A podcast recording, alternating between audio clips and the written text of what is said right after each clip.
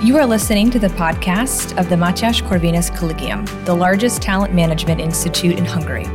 If you want to know more about our mission, please look up our English website at mcc.hu/en or check out our Facebook, Instagram, and Twitter channels. For interesting articles and analysis of our professors, external contributors, and students, look up our knowledge base at corvinak.hu/en.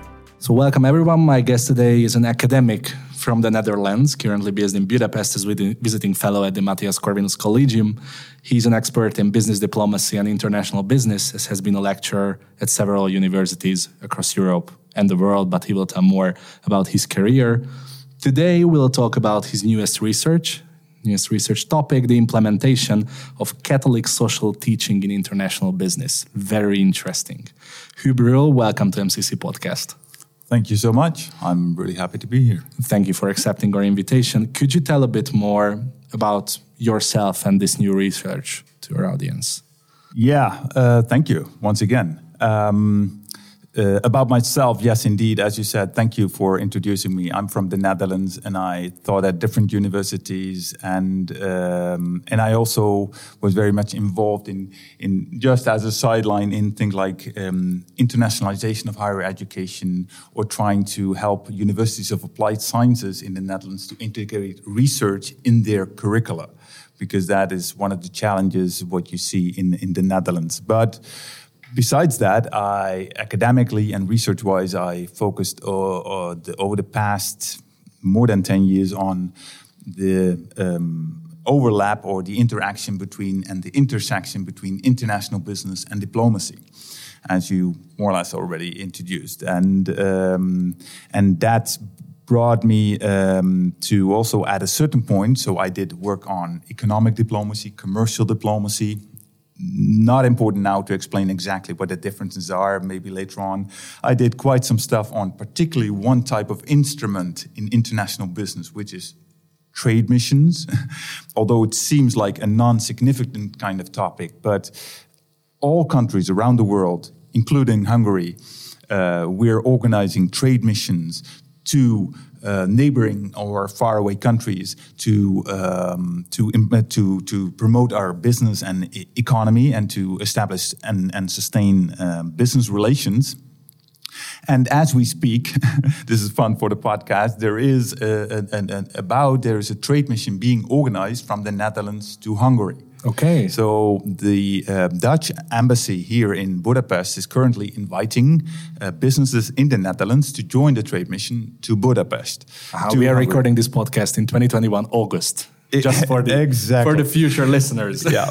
So later on in a in a follow up, we could even elaborate on how that worked out and all the implications of that. Uh, that, that could be fun. But so my, for example, this one particular instrument on trade mission brought me, uh, for example, in the Netherlands, all over the news because one of the things that I was investigating is, is do trade missions work, and how do they work, especially how do they work. Um, um, but also, then after economic diplomacy, commercial diplomacy, I moved to business diplomacy.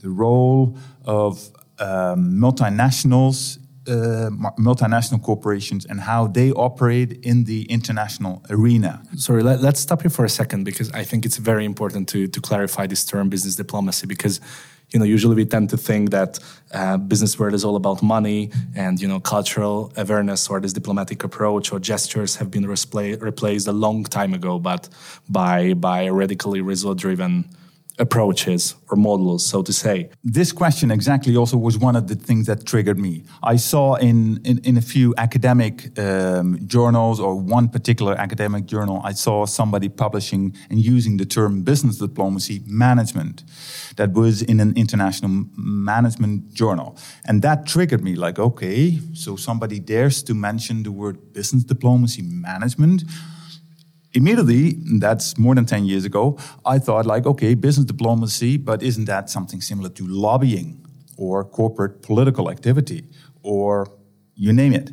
Um, so I felt the need, like I want to know more what it is, what this author, what this this colleague of mine meant with it, and I we're in, we're we're not friends so to speak, but we're good colleagues. We we often quite often meet, Um, and that brought me to actually the conclusion that how it was used, business diplomacy, the concept was actually rather empty.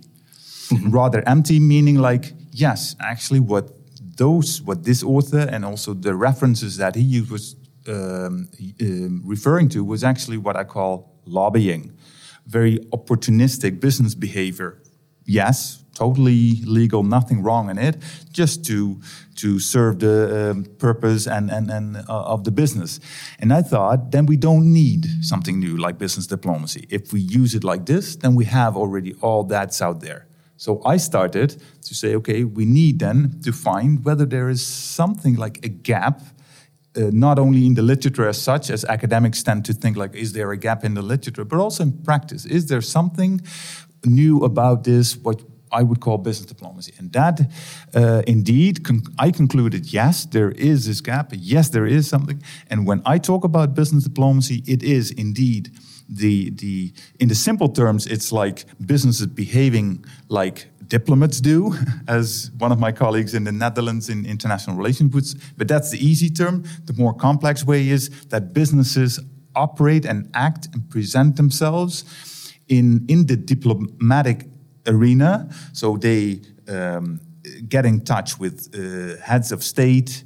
Um, they um, they have such a leverage and such a um, size that they are also being welcomed by, by heads of state, like, wow, you're more like the president or the, of, of some sort of a neighboring country.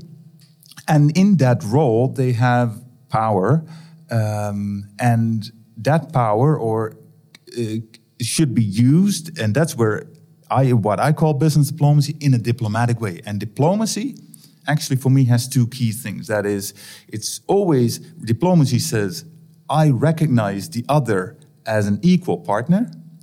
That's where diplomacy starts between countries. Otherwise, um, and I, I respect that the other also has full rights, has legitimate reasons to be there. So I should respect the others now.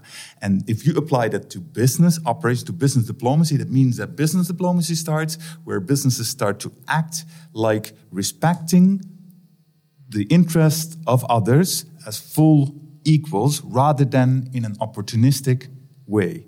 So that's where business diplomacy deviates from lobbying or political activity. And do you think that did we did we lose this approach in the past decades? Because for me, it, it sounds like a, a kind of rediscovery of diplomatic gestures in the diplomatic world in the commercial world, and and obviously we have, especially in the Netherlands, you, you've got a very rich history of, of business diplomacy in this sense.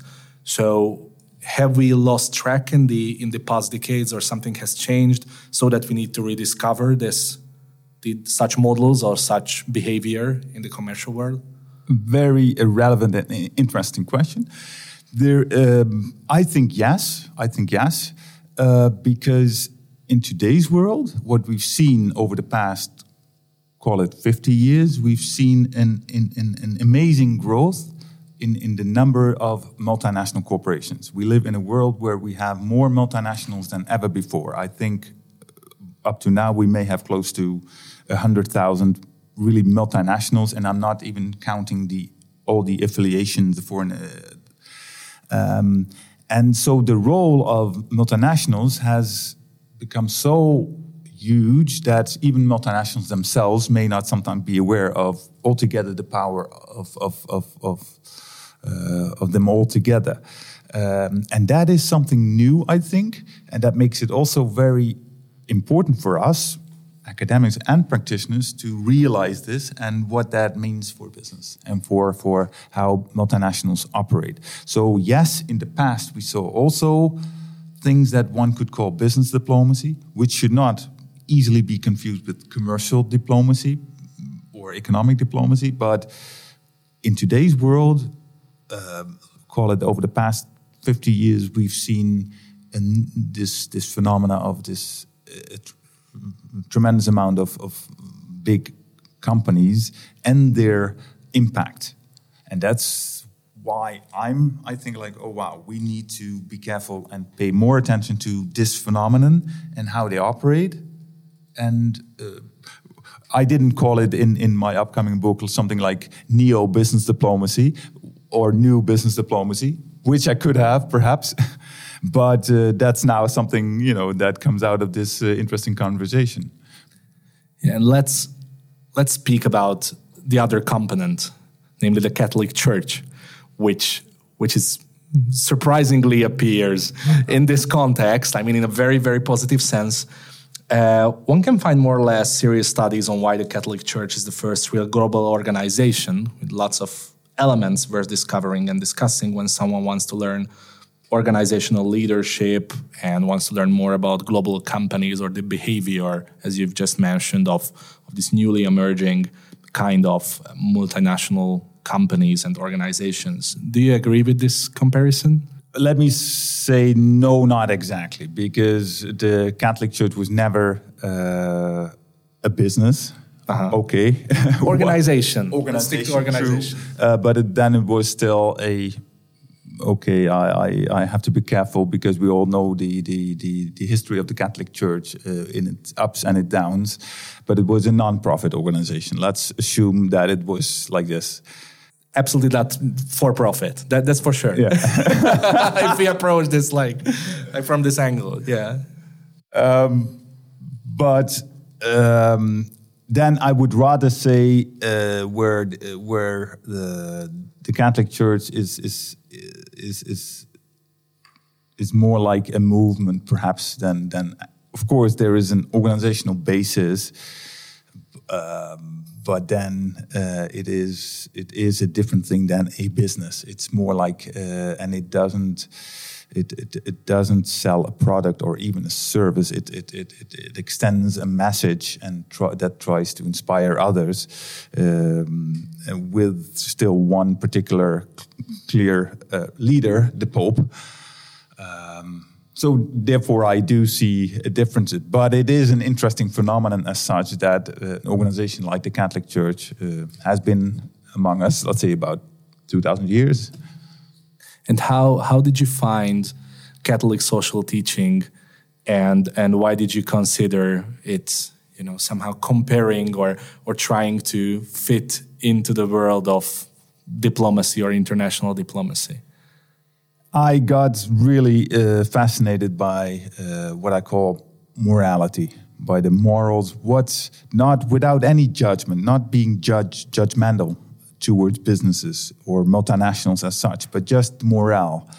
And um, I did not find in the uh, what I call the mainstream academic literature the theories that could help me to feed this business diplomacy research that I was doing with uh, with something uh, with a with a moral theory.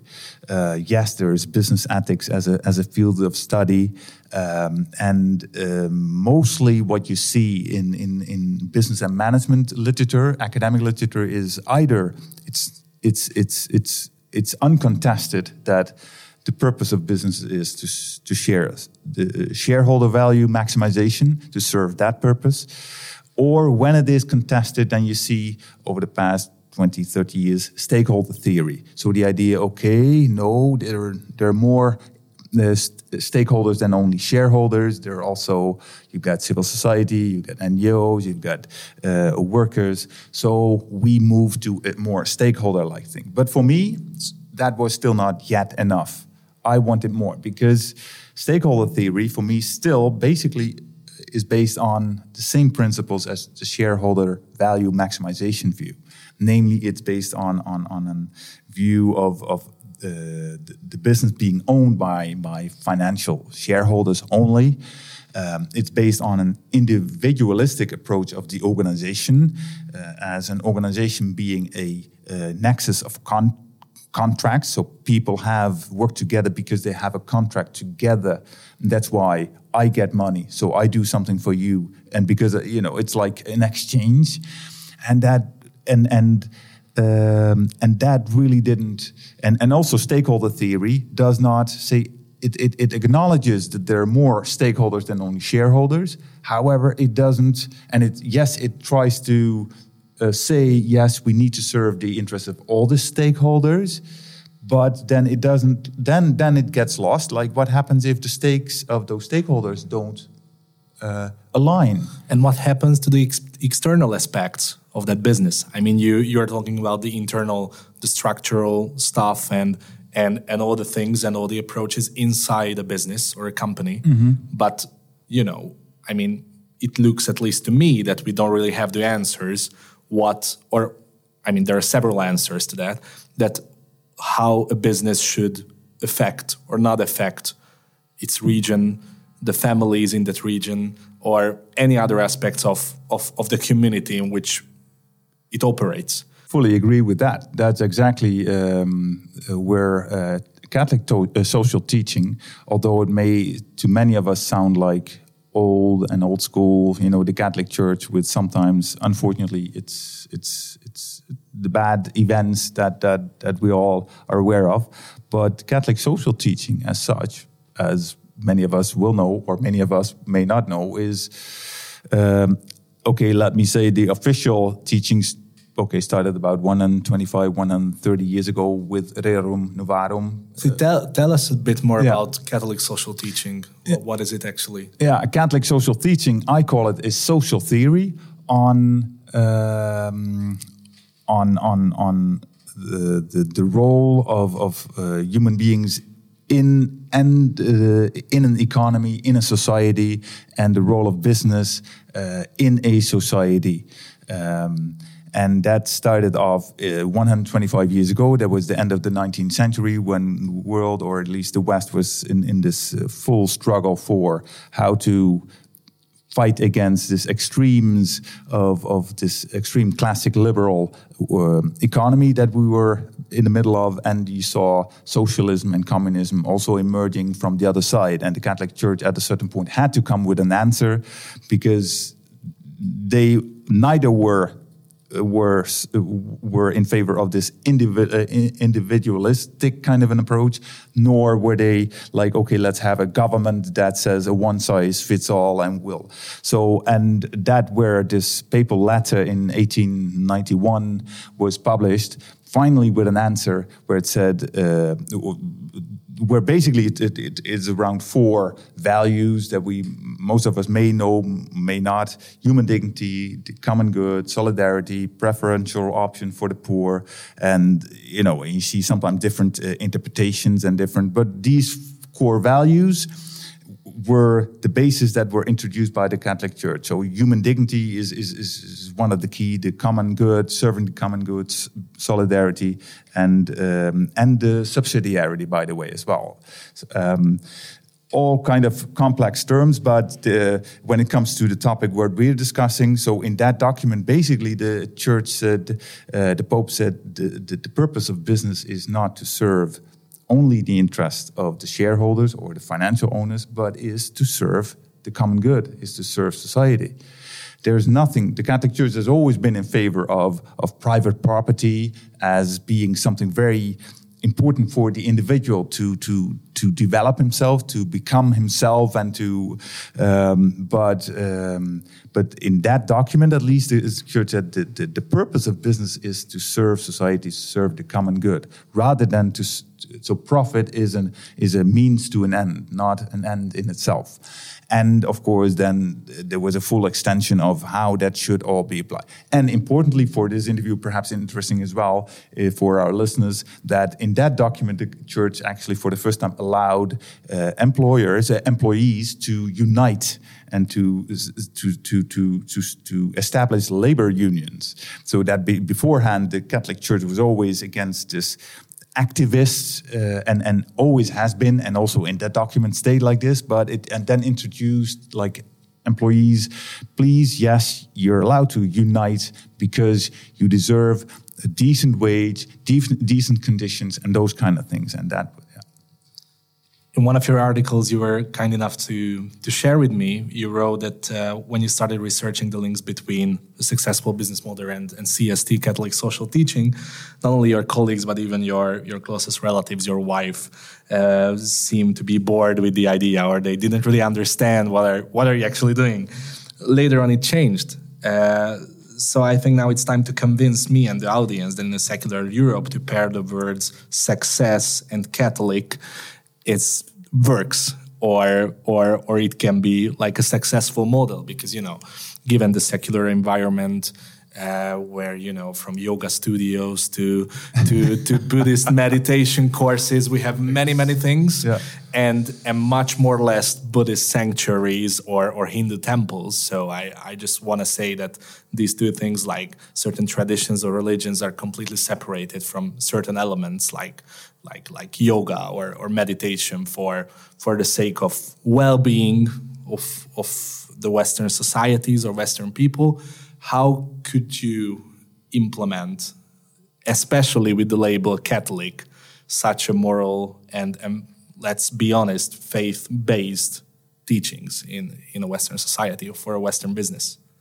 Thank you. Yeah, absolutely challenging, uh, but I do believe in it because um, um, what's in a name?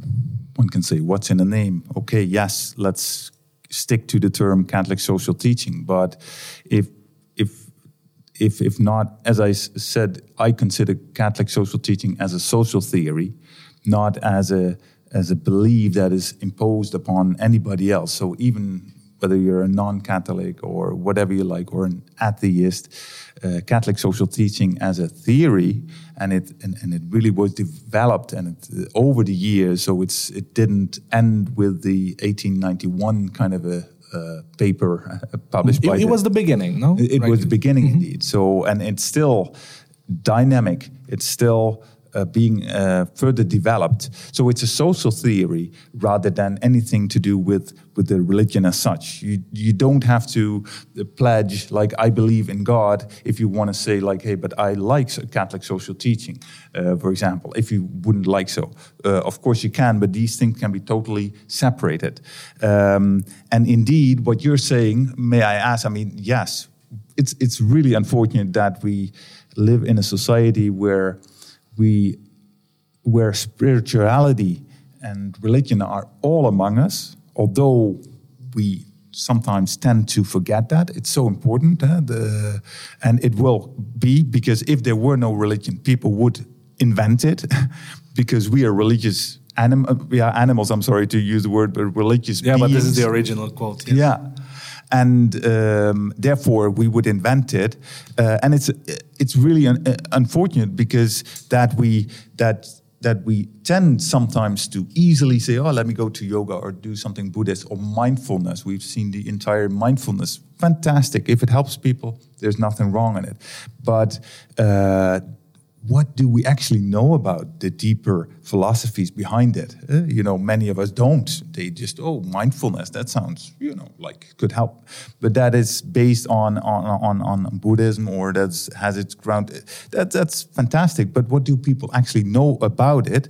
Whereas um, if you look at uh, our Western or European or societies, yeah, whatever we like to contest, but we've been predominantly based on Christian uh, values, and, and, and those are all around. Our, our economy works based on basically Christian philosophy.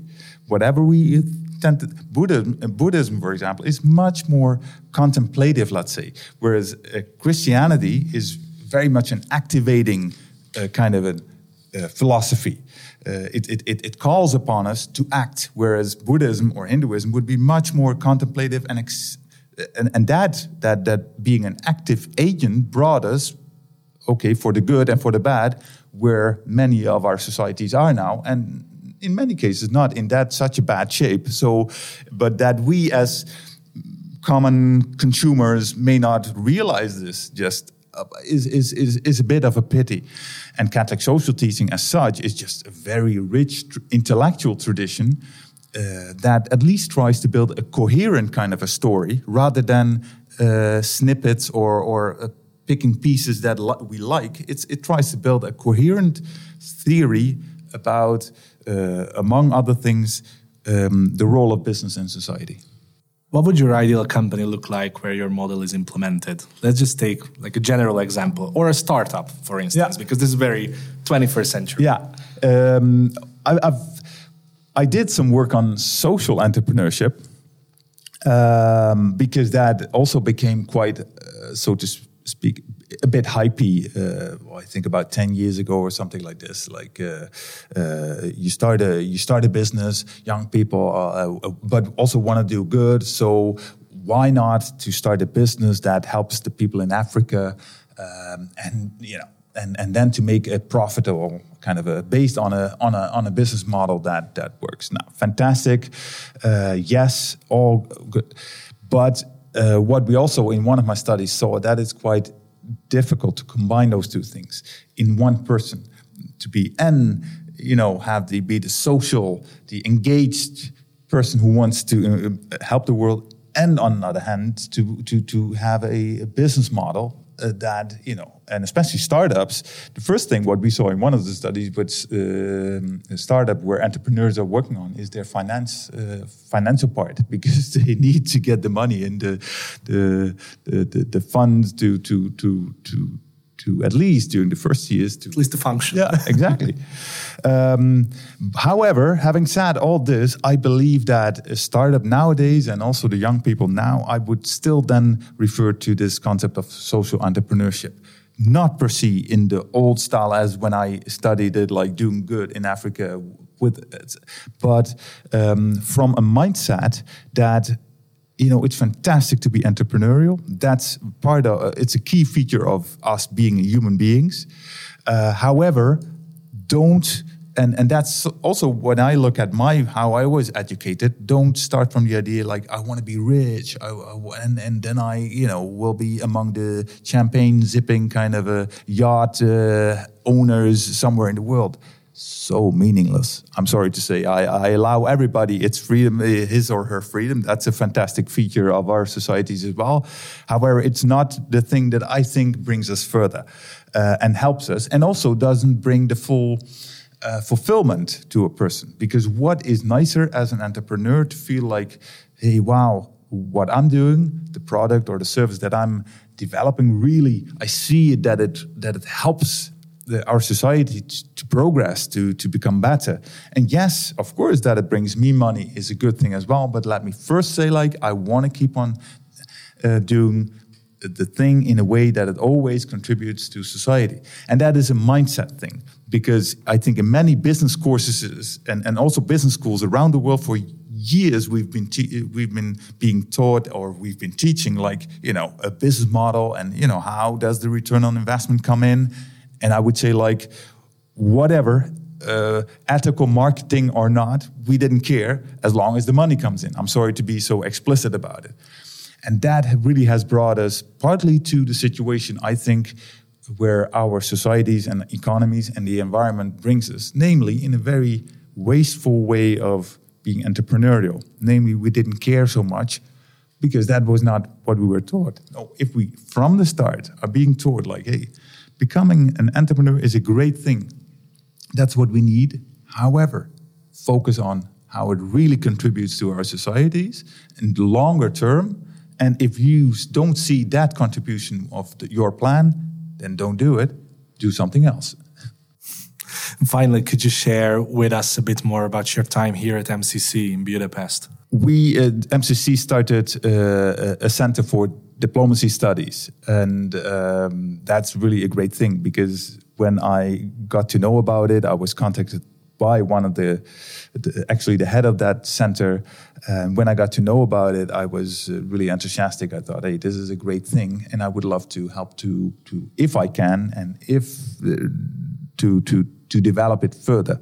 Um, I can bring what I did so far, but I also can extend it and expand, uh, etc. So um, first, I'll be, of course, sharing uh, with students um, on economic diplomacy, commercial diplomacy, business diplomacy. I'll be also doing uh, some teaching on multinationals and corporate social responsibility.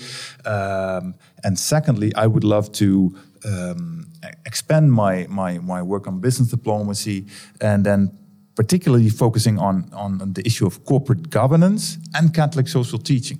So for and and and um, that's actually what I would love to. In order, perhaps the first question that you asked, like, or what we all feel like, how can we make Catholic social teaching uh, work in practice?